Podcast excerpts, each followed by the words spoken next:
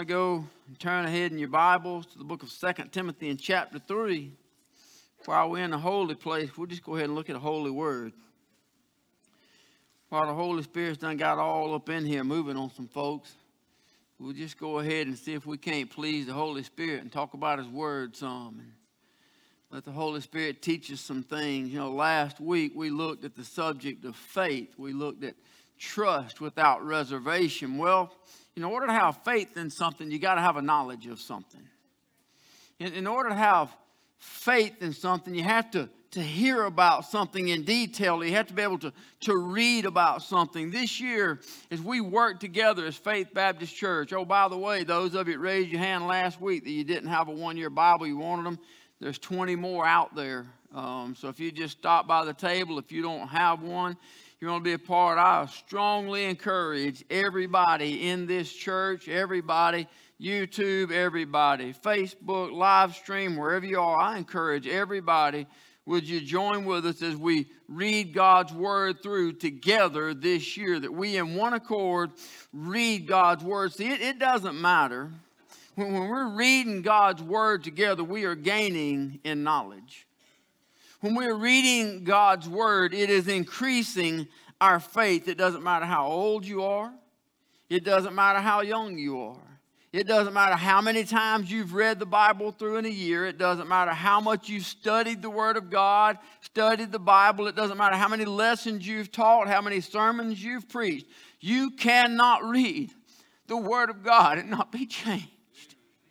You cannot nestle up in that holy book and it not do something in your heart. You can't spend time with the Holy Spirit of God reading that inspired word that He Himself breathed out as holy men wrote. You cannot spend time in that book and it not change your life. So, my congratulations to a lot of you. A lot of you, you finished January. God bless you. Hardest thing to do, get past that first month. Amen. If you're a little bit behind, catch up. If you need to skip three or four days to get caught up, check the days you missed and make them up somewhere when you have time. But, but my congratulations. I mean, you've already completed the second longest book in all the Bible in Genesis. You've completed over half of Exodus. Just in the month of January, you finished 24 of the 28 chapters of the Gospel of Matthew. You've read 28 chapters out of the Psalms. You've read seven chapters out of the Proverbs. We've learned some things. We've read some genealogies. Somebody quote one of the genealogies for me. Yeah, right. I didn't say we'd learned everything. I said we learned something. But, but what we did know is that everything that God put in there is important. This morning I want to look here, 2 Timothy chapter 3. I want to begin in verse number 16. We have two scriptures this morning for our text. This, the Bible says here that all scripture, all scripture is given by inspiration of God, profitable for doctrine, for reproof, for correction, for instruction in righteousness, that the man of God may be perfect, thoroughly furnished unto all good works. I want to look this morning at the written voice of God. Father, thank you so much for being so incredibly good. Thank you that your sweet Holy Spirit would inhabit this place, God. You said you'd inhabit the praises of your people, but God, it is your inhabitation that causes the praises of your people, God. Thank you for the blood applied. Thank you, God, that you've saved our souls, saved our lives. Thank you, Lord Jesus, that you've paid the price, that you come in and took on the form of a body that you might pay our debt. Thank you, Holy Spirit, that you have come in and taken on the form of a body, and that body is ours, God. That we are the temple of God. I pray, sweet Holy Spirit, would you move in this place this morning? I pray you'd speak to each one of us. And Father, we pray most of all that you alone would be pleased, for you alone are worthy. We love you, God. Lord, we thank you and we praise you in Jesus' precious, sweet, and holy name. And all God's people said, Amen. So, a quick question just so we can all get on the same track. How many people enjoy watching football? It's a very sorrowful time for us. Nothing left but one makeshift NFL game they call the Super Bowl. At least you got a couple decent teams. It might be all right, but oh, college football is over. War Eagle. Somebody say War Eagle back there. Stop right now. We have a prayer meeting right here. pray for salvation for all the lost. Listen, I, I didn't mean to get everything all messed up right there and get us all divided. We are one. Let's just let's just say one. Let's let's just say college football. The, the truth is we, we enjoy watching things, and, and because we watch it, well, we kind of know the rules of the game. See, it's the same with baseball. It's the same with soccer. I don't really watch soccer. Soccer wasn't a thing when I was growing up. Because it wasn't, I never played it. I just didn't see the need for me to run in and chase that little ball. Somebody kept kicking every time I got close to it. I mean, when I got to somebody that had the ball, I wanted to hit him. I didn't want to have to just kick the ball. So, so I loved football, but I, I don't really know the, the rules of soccer. I, I never played it. I've never been around this. It's not any fun for me to watch. I'm kind of only thing I know is if you kick it in that net and that guy called a goal, it don't stop it, you get a point. That's kind of my limit. I know a lot of you play soccer, and it's as big a deal to you as, as football is to me. But, but the, the truth is, you, you got to know the rules of the game to, to really enjoy it, to really be a, a part of it. You know, everything is changing in life. In, in football, you know, every year they keep coming up with these new rules and these new things. Listen, one of them they can do without. These roughing the passer calls, if he is in the game, he is fair game. Period. If you ain't gonna hit him, give him a skirt and let him get away with the rest of the cheerleaders. Sorry. Sorry, but if you don't want to get hit, leave the stinking football alone. But if you got the ball, you fair game. And if you want to get hit, throw it quicker. I mean, I get that away from late hits and that stuff. But roughing the passer over some of this stuff, you know, the targeting calls, I understand trying to protect these young men. I do. I understand some blind sides to the helmet things. I understand wanting to protect from, from the concussion things that, that are there. But, I mean, somebody giving it all they got to make a play, and they probably unintentionally, most times, made a helmet to helmet to throw them out of the game for it. Yeah, see, I just, I just got problems. So the bottom line just said that there, there's rule changes. And if you're going to enjoy watching the game, you really need to know the rules so you know what's going on, or you really can't enjoy watching it, right? But especially if you're going to play the game, you got to know the rules. If you're going to play the game, you got to know you can't hold. You got to know to leave the face mask alone. I mean, there's just some things to know. Well, all of us are busy playing the game of life. Every one of us is involved in the game, and the world is constantly changing around us every day. Now, for those of us who are Christians, we're playing the game of life, but we have a standard that never changes. One thing that we can know for certain is that our God is never changing. The Word of God tells us He's the same yesterday, today, and forever. That means He never has changed, He's never going to change. The world is constantly changing. We, we look at technology, you know, they come out with an iPhone 14 and everybody runs out and spends money they don't have to run out and get one. And you know, they tell us that it's already outdated in technology before you can even buy it. You may have the first one off the shelf, the first one out of the store. It was outdated before you got it because technology is moving so fast that everything is so superior before they can even get it developed and put it in your hand because of the speed of technology and the changing medicine. I mean, you just think a few years back. I remember my dad had an open heart triple bypass. Those things, thank the Lord, are pretty much unheard of for the most part, right, Charlie? They, they still do some open heart stuff, but, but thank God, John, they, they don't always have to do it, right? They can't give you 18 stents. You don't have to have your chest open up. Technology has come a long way. There's a lot of things that, that they can do. Be honest, even the way we shop has changed. Somebody say amen. I mean, this morning, I didn't want to be out tomorrow, so I didn't want Robin to have to go to the store. And I, I, I, I hopped on Amazon, ordered me some Pop Tarts that'll be here in the morning.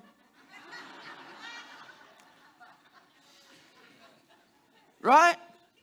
I mean, I t- people at Christmas shopping and doing the things that, that they did, they talked about how the crowds were down this year Christmas shopping. You know why? Change the way we shop. I mean, you got 1 800, send me one.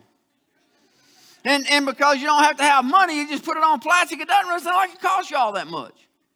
The, the bottom line is everything in our lives is changing. Even the way we worship, even the way things in church, everything is changing. But the Word of God tells in Hebrews 13 8 that Jesus Christ is the same yesterday, today, and forever.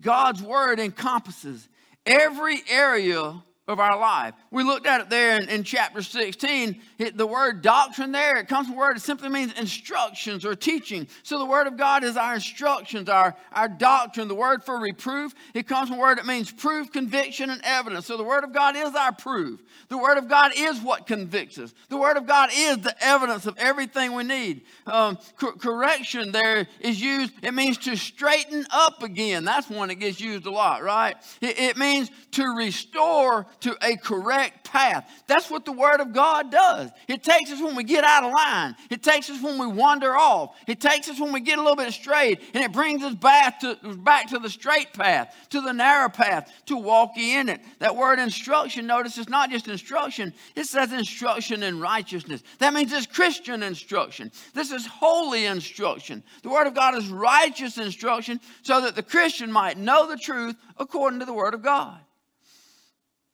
To have faith in God, we must have a knowledge of God. To have faith in God's word, then we must know what God's word says. God's word is truth. Truth never changes. Truth doesn't change from one age to another from one generation to another or, or, from one season to another. Truth doesn't vary from, from one people to another, from one language to another, or from one continent to another. Men's ideas change. Even the customs of generations change. Somebody go ahead and tell me the custom in your generation at my age is the same right now that it was back to when you was a boy or girl. I mean, it, there's not even many similarities to the country that I grew up in. Outside of loving football, most everything in my life has changed. Everything about what we do. So we're living in this, this deal where customs are constantly changing. E- even moral codes may get adapted at times. Things that, that are allowed and disallowed by, by the minds of men. But the, the Word of God never changes. Malachi 3 6, God said, I am the Lord. I change not. Franklin Graham said, God's word is mankind's only sure guide to life, external and abundant. It brilliantly reflects the holy, unchanging character of God Himself. Isaiah said in chapter 40 and verse 8, The grass withereth, the flower fadeth, but the word of our God shall stand forever. God's laws, God's rules, God's word, God, God's commandment never changes. Listen, God doesn't take opinion polls. God, God doesn't go from generation to generation and take a census to find out what they like or to find out what they want. God stands firm from one generation to another. The problem with this world today, the problem with this church today, is even Christians want to change that book to fit their life. That ain't never going to work. This book is not written to change to fit your life. This book is written to change your life to fit this book. This is God's unchanging word. And this is what He expected out of mankind in the beginning. This is what He'll expect out of mankind in the end. This is what He expects out of mankind today. Isaiah chapter 40, the word of God says in verse 28 Hast thou not known? Hast thou not heard that the everlasting God, the Lord, the creator of the ends of the earth fainteth not, neither is weary. There's no searching of his understanding. He giveth power to the faint, and them that have no might, he increaseth in strength.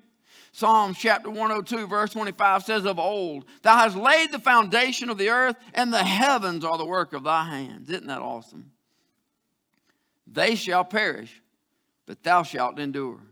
Yeah, all them shall wax old like a garment. As a vesture shalt thou change them, and they shall be changed. But thou art the same, and thy years shall have no end.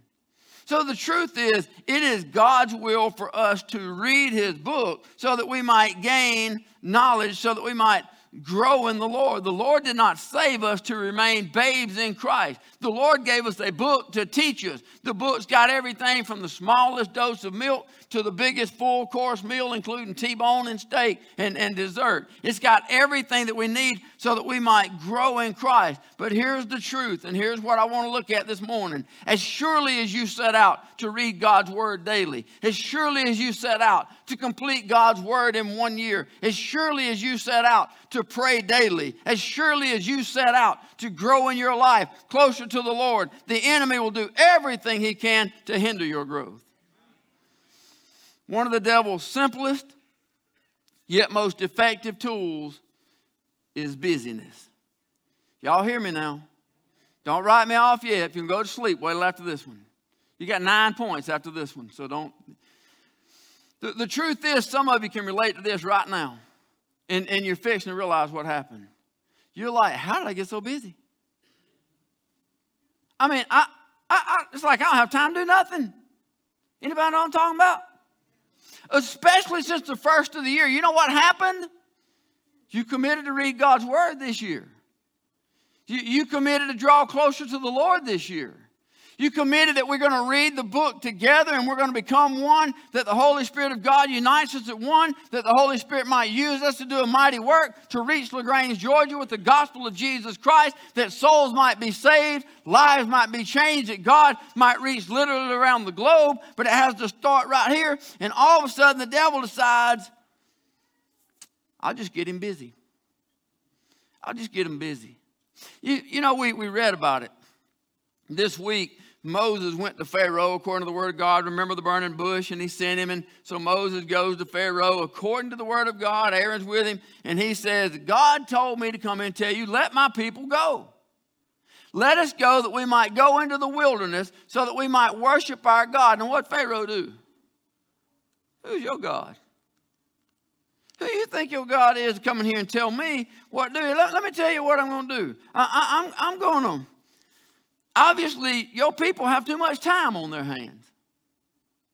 Obviously, making all the bricks I've got to make ain't enough. They think they got time to go out and worship, so we're going to make them busy. What I'm going to do is, instead of the Egyptians furnishing the straw, they're, they're going to have to go out and, and find those things. So, so what what the enemy did was he tried to make it so busy that they didn't have time to think about worship. And see, the devil will do the same thing to you and I. And the devil will even disguise some of those things to make it look like a blessing from the Lord. Stay with me now. You can write me off after this one, but don't leave me on this one. See, it may look like a job opportunity. It may look like a raise opportunity. It may look like an, an advancement opportunity. But if it takes up all of your time so that you can't be at church, uh oh, you can't have time to read God's word, you can't have time to pray daily, you can't have time with home with your family, the most important thing that God has given you here on here, if it takes your time so that you can't do things, if it draws your attention away from the things of God, then it's not from God. Because God's never going to give you anything to take you away from Him. The devil doesn't mind allowing you to be successful at things in your life. The devil doesn't mind you having money as long as that money keeps you away from church. As long as the pursuit of that money keeps you away from reading God's word, the devil don't mind you having money. The devil don't mind you being successful. The devil don't mind you being successful at work. The devil don't mind you being successful at sports. The devil doesn't mind you being successful at anything as long as that anything takes you away from God. As long as that anything keeps you too busy to serve God. The devil even attempt to take some good things and make them look bad to try to hinder you from growing closer to the Lord. I can give you an example. Every one of us in here has read this book that we believe with all of our heart, our heart, mind, body, soul is the Word of God. Every one of us in here has read this book and said, Do what? Every one of us in here has read something in this book that you didn't understand. Everybody in here has read something that was a little, a little puzzling. You couldn't put it together. You prayed, asked God to help you understand. What the devil will begin to do, he'll take something you didn't understand and he'll begin to make it a confusion in your mind. And before you know it, he'll make a discouragement in you. And before you know it, you're no longer reading the book. And all it started was God may have even hid something from you to give you a hunger, a desire to make you search deeper. The devil will do everything he can to keep you out of that book. He'll also try to tell you things that sound good to set you up for failure. You think about what he did to Eve in the garden. Look at the fruit, man. It looks good, don't it? Don't ever look. Say in Jesus' name, depart from me, devil. Don't look. Because truth is, fruit's going to look pretty good. Number one, he brought a fruit that God made, so you know it's going to look pretty good. Fruit don't feel bad, does it? Don't touch it. Don't touch it. Don't let the devil hand it to you. You know, when you touch it, it's hard to go back. Once you got your hands on it, you've taken the, the, the biggest step. You, have already stepped over into the devil's world when, when you touch. He said, don't, it don't feel bad, does he? Here, but here's what, he, he didn't say, look, it's not going to make you against God, which was a lie, because if God said don't do it, then to do it's going to make you against God. But what he did, he, he he colored it around, said it's not going to make you against God. What it's going to do, it's going to make you like the gods. Oh, that don't sound so bad, right? I mean, who don't want to be like the gods? See, I truly believe with everything in me, with all my heart, I believe that every person in this place, every person on live stream, I believe that every one of us wants to know the voice of God. I believe that every single one of us wants to hear the voice of God. We want to recognize the voice of God. We want to grow closer to the Lord. I believe that. But, but the devil can use our wants and lead us in the wrong direction if you're not careful. The devil is a mastermind at distorting little things and changing it around. Now, I'm going to tell you a few things this morning that you, I can go ahead and tell you, God's not going to say these things to you. These are things that God will never say. You know how I know that? Because they're contrary to his already written, revealed word. God will never say anything that is in contradiction to God's written voice. Number one, there are Christians today, and I'm going to use that word very loosely just because they claim to be Christians. I'm not casting a stone, I'm not passing a judgment. The Bible says I can know them by their fruits, and that ain't what their fruit says. Uh, eh, but if you want to get a Christian to listen, if you want to get a Christian to pay attention, what's the best thing to do? Say, well, I'm a Christian. Let me tell you some things right here. So, so there are those who at least claim to be Christians who say that there is more than one way to get to heaven. No, there's not. There, there are those today that, that, that, that, that say that Jesus Christ is not the only way. I'm sorry, but Jesus said, I am. Jesus said, I am the way, the truth, and the life. And he said this No man cometh unto the Father but by me, then what's your other way?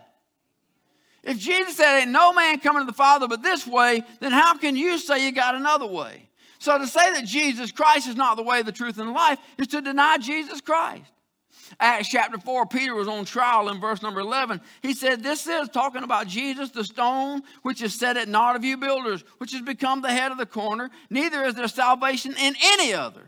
For there's not another name under heaven given among men whereby we must be saved. So to say that there's another way is to say that the word of God is incorrect. To say that there's another way to God says that God don't know what he's talking about when he's the one that made the way in the first place. See, there's voices all in the world. Some of these are very popular voices. Some of these are very idolized voices. These are Hollywood voices. These are people that donate millions to charity and say, Look at my good works. They, they say I donate millions to charity, but because, well, I just believe in serving God. And, and they put things in, counting on, on their works. They claim that, that they're going to heaven. But if the voices are saying that Jesus Christ is not the only way, then the voices are of the devil. The voices are a liar, period. God will never tell you to put your faith in a different God. God is never going to tell you to put your trust in a different person. God is never going to tell you to put your eternity in a different Savior. The voice of God will never tell you that there's anything other than the blood of Jesus Christ, Calvary's cross, the shedding of the blood of Jesus on that hill that He sprinkled at the right hand, the empty tomb. The Word of God is never going to tell you that it's different because it's already written. And if the Word of God tells you that Jesus is the only way, you can write it down that God Himself is never going to tell you there's another way. Number two, many Christians are discouraged today because of the lies of the devil. Anybody still with me? Three or four. God will never tell you that you're not good enough. God made you. God will never tell you that, that you're not pretty enough. You're not smart enough. You're not witty enough. You're not wise enough. You're, you're not intelligent enough. God will never tell you that you're not enough because God will never discourage you. God will never tear you down. Can I give you another? God will never use your past against you. Now, if you have something in your life that is a sin, that you have not confessed and given before God and you have not repented from and turned away from, then God will take that and, and rebuke you and chastise you, but that is as a disobedient child. God will never take the sins of your past, the things that you've put under the blood, and ask for forgiveness and bring that up as something against you. Anything that demeans you, anything that discourages you, anything that tears you down, that voice is not of God. Number three, God's voice will never instruct you, teach you, or tell you in any way that it is okay to sin. Sin is sin. Lying, stealing, murder, adultery. Sin, sin is sin. And, and, and sin is against God. And because sin is against God in the book, sin is against God, period. And He's never going to tell you, well, it's okay to just tell this little lie just this one time. It's not going to happen. He's never going to tell you, well, it's okay to take it this one time without saying anything or without paying for it just, just this one time. He's never, God is never going to tell you that it is okay to go outside of your marriage for pleasure. See, the, the devil will add things to it. He'll say, it'll be okay this one time. God wants you to be happy. See how he'll buy you right into the lie? God does want you to be happy. That's why He provided salvation and everything else that we need. But, but the truth is, God has everything that we need to make us happy. What, what the devil will get you buying in, he'll say something to, to kind of get you listening in, and, and then the devil will, will tell you something that's right. God does want you to be happy. He'll turn around and use that to turn it into something that's wrong. The hall of faith Hebrews chapter 11, verse 24 says, By faith, Moses, when he was come to years, he refused to be called the son of Pharaoh's daughter. He said, I don't have anything to do with the gold or the idols of Egypt. I don't have anything to do with the gods of this world. He refused to be called that, choosing rather to suffer affliction with the people of God than to enjoy the, you got it up there? Somebody better look closely at that right there. You see it? Pleasures of what? For how long? That means judgment day is coming. He says he refused to, to enjoy the pleasures of sin for a season. Sin may have its pleasures, but make no mistake, it also has its consequences. The voice of God will never tell you to do anything that is a sin. Number four, the voice of God will never tell you that it is okay to talk bad about a brother or sister in Christ. If you're gossiping about a brother and sister in Christ, God ain't in that. If somebody's gossiping to you, God ain't in that. You need to put a stop to it. He'll never tell you that it is okay to sow discord among the brethren. Proverbs chapter 6, the Bible says, These six things doth the Lord hate, yea, seven are an abomination unto him. A proud look, God hates pride. It says, A lying tongue, so we know that God hates lying. Hands that shed innocent blood, we know that God hates murder. A heart that deviseth wicked imagination. God hates the inventors of evil things. Can I tell you, there's a lot of that going on in our world today. There's a lot of evil stuff going on, a lot of evil inventions. Feet that be swift and run into mischief. God hates those who spread gossip. Oh, you ain't got to look outside the church to find those that dive off into Facebook and everything else, just looking for something so they can spread it around.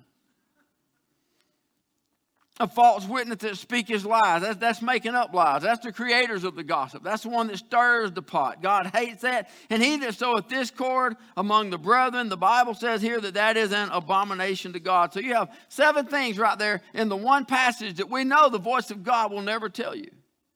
Jesus told us that the second greatest commandment is to what? Love thy neighbor as thyself. Romans chapter 13, we read it on Wednesday night, verse number 8, where Paul said, Oh, no man anything but to love one another. For he that loveth another hath fulfilled the law. For this, thou shalt not commit adultery, thou shalt not kill, thou shalt not steal, thou shalt not bear false witness, thou shalt not covet. And if there be any other commandment, it is briefly comprehend, comprehended in this saying, namely, Thou shalt love thy neighbor as thyself. Verse number 10 simplifies it like this Love worketh no ill to his neighbor. If you love your neighbor, you're not going to steal from him. If you love your neighbor, you're not going to cheat on them. If you love your neighbor, you're not going to lie to them. That, that's what it says. Love worketh no ill to his neighbor. So if we love somebody, we're going to treat them right. Amen? And, and then he closes out and said, Therefore, love is the fulfilling of the law. 1 John chapter 4, verse 6 says, We're of God. He that knoweth God heareth us, he that's not of God heareth not us. Hereby we know the spirit of truth and the spirit of error. Beloved, let us love one another, for love is of God. And everyone that loveth is born of God and knoweth God. He that loveth not God, uh, he, he that loveth not knoweth not God, for God is love. In this was manifested the love of God toward us, because God sent his only begotten Son into the world that we might live through him. Herein is love, not that we love God, but that he loved us and sent his Son to be the propitiation for our sins. Beloved, if God so loved us, then we ought also to love one another. If the voice is telling you anything that is negative against the church, that is negative against God, that is negative against the brethren, it is not of God. God will never even tell you that it is okay to hate your enemy. God will never tell you that it is okay to speak evil against your enemy. Jesus, Sermon on the Mount, Matthew chapter 5, said, You've heard it been said, Thou shalt love thy neighbor and hate thine enemy. But I say unto you, now this is the Son of God talking. Seems like a pretty reliable source to me. Anybody second that? So since it's such a reliable source, I'm going to go ahead and read it, okay? I say unto you, love your enemies. Bless them that curse you. Do good to them that hate you. Pray for them which despitefully use you and persecute you, that ye may be the children of your Father which is in heaven. For he maketh his sun to rise on the evil and on the good, and sendeth rain on the just and on the unjust. For even if you love them which love you, what reward have you? Did not even the publicans do the same? If you salute your brethren only, what do you more than others? Do not even the publicans do so? Be ye therefore perfect, even as your Father which is in heaven is perfect. That word perfect right there means complete. What he says is that we're to have a spiritual character about us, both mental and moral. A spiritual character will pray for those who speak against you. Well, let's just move on to number five. God will never tell you that you cannot be forgiven. God will never tell you that, that you cannot be saved. If he did, he'd have to take Romans 10 13 out of the book because it says whosoever. Thank God for the whosoever's in the house. Shall call upon the name of the Lord, shall be saved. 2 Peter 3 9, the Lord is not slack concerning his promise, some men count slackness, but is long suffering to usward, not willing that any should perish, but that all, that all is everybody. He doesn't exclude anybody. God may hate sin, but He loves the sinner. That's what Calvary's for. That, that, that, that all should come to repentance. God will never tell you that your sin is too great. He'll never tell you that your failure is too significant or, or your faults are too many. 1 John chapter 1, verse 5, this then is the message which we've heard of him and declare unto you that God is light and in him is no darkness at all. If we say we have fellowship with him and walk in darkness, we lie and do not the truth. But if we walk in the light, as he is in the light, we have fellowship with one another. And the blood of Jesus Christ, his son, cleanses us from what? How many? If we say we have no sin, we deceive ourselves and the truth's not in us. If we confess our sins, he is faithful and just to forgive us our sins and to cleanse us from what? How much of it? 24 hours a day, seven days a week, 365 days a year. The blood of Jesus Christ never stops cleansing sin. Somebody ought to do a lap around the building right there. Somebody ought to hit the parking lot, bounce off. We need. A, I'm, I'm, I'm missing a little bit of Pentecostal right there. Somebody ought to shout. Jesus' blood never stops washing away your sin. Jesus' blood never stops erasing our past or even our present. The blood of Jesus Christ is always sufficient. The devil is a liar. There is nothing that you have done that God cannot forgive through the blood of the Lord Jesus Christ. Number six, the voice of God will never lead you to doubt God. James 1 3, knowing this, that the trying of your faith worketh patience. But let patience have her perfect work, that you may be perfect and entire, wanting nothing. If any of you lack wisdom, let him ask of God, who giveth all men liberally and upbraideth not, and it shall be given him. But let him ask in faith, nothing wavering. For he that wavereth is like a wave of the sea, uh, uh, the wave of the sea driven with the wind and tossed. Let not a man think that he shall receive anything of the Lord. A, a double minded man is unstable in all his ways. Matthew 21 21, Jesus answered and said, Verily I say unto you, if you have faith and doubt not, you shall not only do this which was done to the fig tree, but also if you shall say unto this mountain, Be thou removed and be thou cast into the sea, it shall be done. It's been more than a year ago now. I don't even remember really when it was, thank God. I just remember the 10 days that Robin was in the hospital with COVID. I just remember the hopelessness of the situation. I remember Corey and I home on oxygen. I remember calling out to God over and over. But I remember that my first Sunday back at church, I came in here and, and I shared about what we've been through. I, shared about the nights and the 2.30 and 3.30 in the morning crying out to God and how finally after hours one night at 4.30 in the morning how God broke through.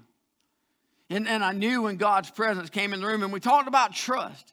And we talked about trusting God and how, how, how God delivered us. And there's some who misunderstood that. And I know I've clarified that one time before, but there were some who thought, well, I must not trust God enough. I mean, I guess that's why I'm going through the things I'm going through. I guess I didn't trust enough.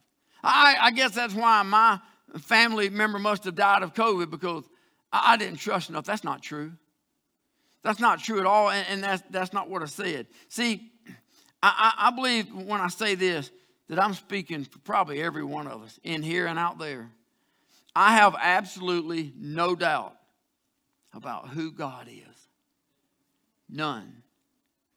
I have absolutely no doubt about what God can do, and that is anything. He spoke all of the heavens into existence in six days with the sound of his voice. I have absolutely no doubt that God hears every prayer that I ever pray, and he keeps them as a vial of sweet odors in heaven. He talks about the prayers of the saints. So I do not believe that you can pray a prayer as a child of God that God does not hear. That doesn't mean that I didn't know whether or not God was going to show up the way that I wanted him to. Right? If we knew how God was going to answer, then we wouldn't be anxious. I know the Bible says be anxious for nothing, but I, it, can't, it can't be talking about when your loved one is up there with COVID in the hospital and all that's going on, right? Well, yeah, it is. I may not be supposed to be anxious, but I was. Anybody know what I'm talking about? So it's not that you know that God's going to answer things the way you want Him to, because God's already told us His ways are not our ways, His ways are higher. His thoughts are not our thoughts because his thoughts are higher. So it's because we don't know the mind of God. We don't know how God is going to show up in a situation. So we had, we had no way of knowing how that was going to turn out. We had no way of knowing if God would heal our family. We had no way of knowing if God would heal my wife. But here's what I did have a perfect way of knowing I knew He could. None of us have doubt about who our God is. None of us have a doubt about what our God can do. If there's a voice in your mind that's causing you to doubt God, the things of God, the power of God, the ability of God, then it's not of God. God will never try to tear down our trust and create doubt. Number seven, the voice of God will never tell you to fear. 2 Timothy 1 7 says, God has not given us a spirit of fear, but of power and of love and of a sound mind. Fear doesn't come from God. Fear of sickness, that doesn't come from God because there's no sickness that God can't heal. Fear of the enemy doesn't come from God because there's no enemy that God can't conquer. Fear even of the evil spirits. James says in chapter 2, verse 19, Thou believest there's one God, thou doest well. The devils also believe, you ready? And tremble. If the devils fear our God, then why would we fear those who are under the hand of our God? Somebody doesn't want to sleep on me. Verse number 9 says, Wherefore God hath highly exalted him and given him a name which is above every name, that at the name of Jesus, that at the name of Jesus, that at the name of Jesus, every knee should bow of things in heaven, things in earth, things under the earth, and that every tongue should confess that Jesus Christ is Lord to the glory of God the Father. James chapter 4, verse 7 says, Submit yourselves therefore to God, resist the devil, and he will what? He'll flee from you. God will never do anything to cause you to fear. Number eight, the voice of God will never tell you to disobey authority or, or to break the law. If man were to make laws against the Word of God, if the United States government, God forbid, but I don't know that one day they won't because of the way they're going, but if, if, if the United States government passed a law that you cannot read the Word of God, Christians can't keep that law. If the government were to pass a law that says you cannot pray to God, Christian cannot keep that law. If the government were to pass a law that says you cannot worship God, Christian can't keep that law. If the government became like Nebuchadnezzar and built a 90 foot tall statue and said at the sound of all the musical instruments, everybody must bow, bow, down and worship that God, God said, Thou shalt have no other gods before me. Thou shalt not bow down to them nor worship them. So if they said you got to worship an idol, a Christian cannot keep that law. But we've not seen those kind of laws. But we've seen stuff like speeding I went ahead and threw that one in because that's like chief center. Stop signs, red lights. Taxes. See, oh, y'all happy You're finna get a tax return. Most of the rest of the world, we finna have to pay them some more. Like we ain't give them enough already. But here's the truth if the law is not against the law of God, then it is up to Christians to be upstanding citizens and keep the law. How can we claim to be of God and do things that are wrong? I'm just saying the voice of God is never going to tell you it's okay to break the law if that law doesn't conflict the Word of God. Let me give you one more. You ready? The voice of God will never tell you in any way that God doesn't love you. Romans 5 8 clarified that, but God commendeth his love toward us, and that while we were yet sinners, Christ died for us. That word commendeth right there, it, it comes from word, it means God exhibited. God commended, God put his love on display in that while we were yet sinners, lost in our sin, out there in the world, that means on our worst day, when we were committing our worst sin, that God sent his only begotten Son to die for us because that is how much he loves us. And just like everything else about God, that will never change. God loves you. Nothing can change that. No matter what the enemy tells you, no matter what we've done in our past. Anybody I'm talking about? Anybody the devil like throwing your past up in your face, something you've done in your past? Anybody like to remind you what you were like before you were saved? The, the devil likes to, to, to throw that junk. Listen, even if your past wasn't that long ago, every sin in our life wasn't before we were saved, right? In, in well, I'm not going to ask you to raise your hand, just kind of a mental thought. Anybody here done anything against God since you were saved? See, the enemy will try to tell you, you can't be forgiven for that. I mean, you were a child of God. You'd already, you're on this side of Calvary. You've already used the blood for forgiveness. You're on this side. You knew better and you did it anyway. That, that's the lie that, that the devil wants to tell. But can I tell you this? If the blood of Jesus Christ was enough to make you a child of the king, then the blood of Jesus Christ is enough to keep you a child of the king. And if the blood can't keep you, nothing will. Because there's nothing, they just sing it, there's nothing like the blood, amen? Forgiveness. Forgiveness is always just a sincere prayer away. There's nothing that can separate us from the love of God. Romans 8:31, Paul said, what, shall, what should we say then to these things? If God be for us, who can be against us? Certainly not going to add to the God because if you read over in the back of the book, it talks about when somebody adds to the word of God, right? All the plagues this book will be added to you. So the last thing I'm going to do is, is add anything to the word of God. But I'll just throw that little phrase in there you've heard before. If God is for us, it really doesn't matter who's against us.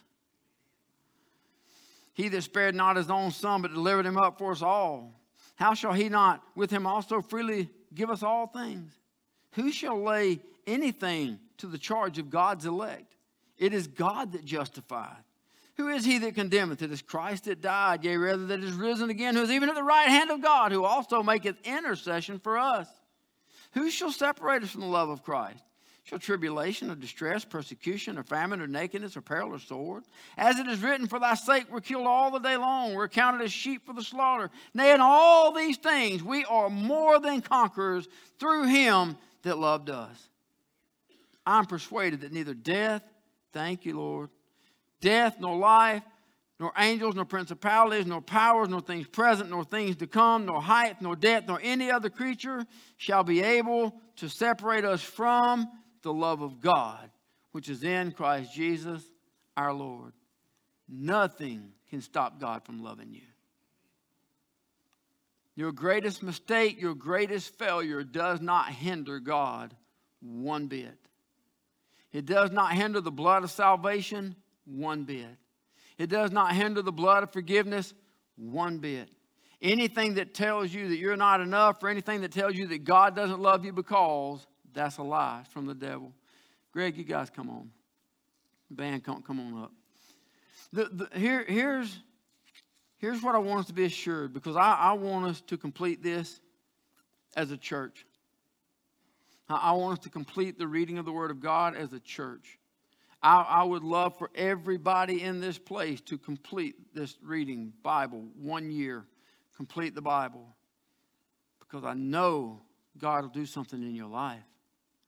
I know God will do something in the church. We cannot read God's word and not be changed. But I also know this that when you set out to read the word of God, when you set out to have a, a daily reading plan or something in addition to what you already did in terms of your study plan. When you set out to pray more fervently, more effectively, I mean, do you believe the Word of God? That the, the, effectual prayer, the effectual, fervent prayer of a righteous man availeth much? Y'all, y'all believe that? You know who else believes that? The devil. So if he can get in the way of that, you got to know he's going to, right? So, so what I know is that when you set out to, to read the Word of God, when you set out to grow in the Word of God, when you, when you set out to, to hear the voice of God, when you set out to build a relationship with God, to try and draw closer, the more you try to hear the voice of God, the more noise the enemy is going to make the more you try to draw closer to God, the more the enemy is going to try to wedge things in there. The more you try to spend time seeking God, serving God, worshiping God, learning about God, reading about God, making the will of your life fit the things of God, the, the more the enemy is going to do to try to make you busy. He's going to try to give you things, even things that you enjoy. Right? Somebody with me. We, we do the things that we enjoy, right? So if he knows it's the things we enjoy, can he not make those things work? And, and God allows him to do that. Now we get to choose what's it going to be God or pleasures. It, it, it, doesn't have to be a wicked thing. It doesn't have to be a wicked thing to, to take us away from God. Anything that, that causes us to be too busy to spend time with God is, is a bad thing. So don't let anything get in your way. By now, most of you probably have figured out some time of reading that works best for you, whether it's the morning, it's the afternoon, it's evening. By now, most everybody has a time when that works best. Protect that time because that's the time the devil will target.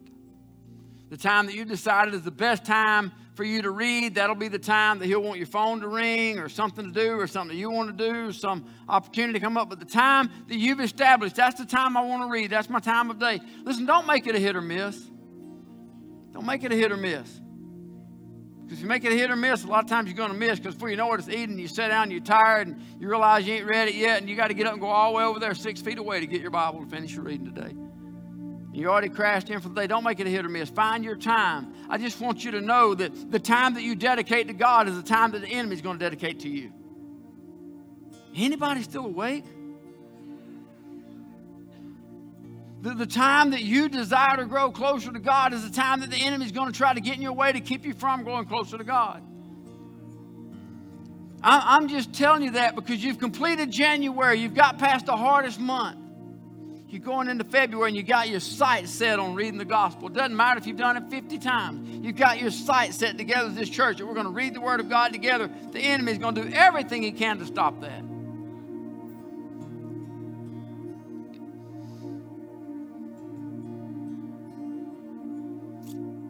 Bible tells us to try the spirits. See what manner they are. 1 John 4 1 Beloved, believe not every spirit, but try the spirits, whether they are of God, because many false prophets are gone out into the world. Hereby know you the Spirit of God. Every spirit that confesses that Jesus Christ has come in the flesh is of God. Every spirit that confesses not that Jesus Christ has come in the flesh is not of God. This is the spirit of Antichrist, whereof you've heard that it should come into the world, and even now already is in the world. Verse number four says, Ye are of God, little children, and have overcome them. Because greater is he that is in you than he that is in the world. That book is God's written voice. If, if anything you have, anything you hear is not in line with that book, then it's not of God. I want to ask you to stand where you are. I want to ask all of you Christians right now, would you pray for the lost?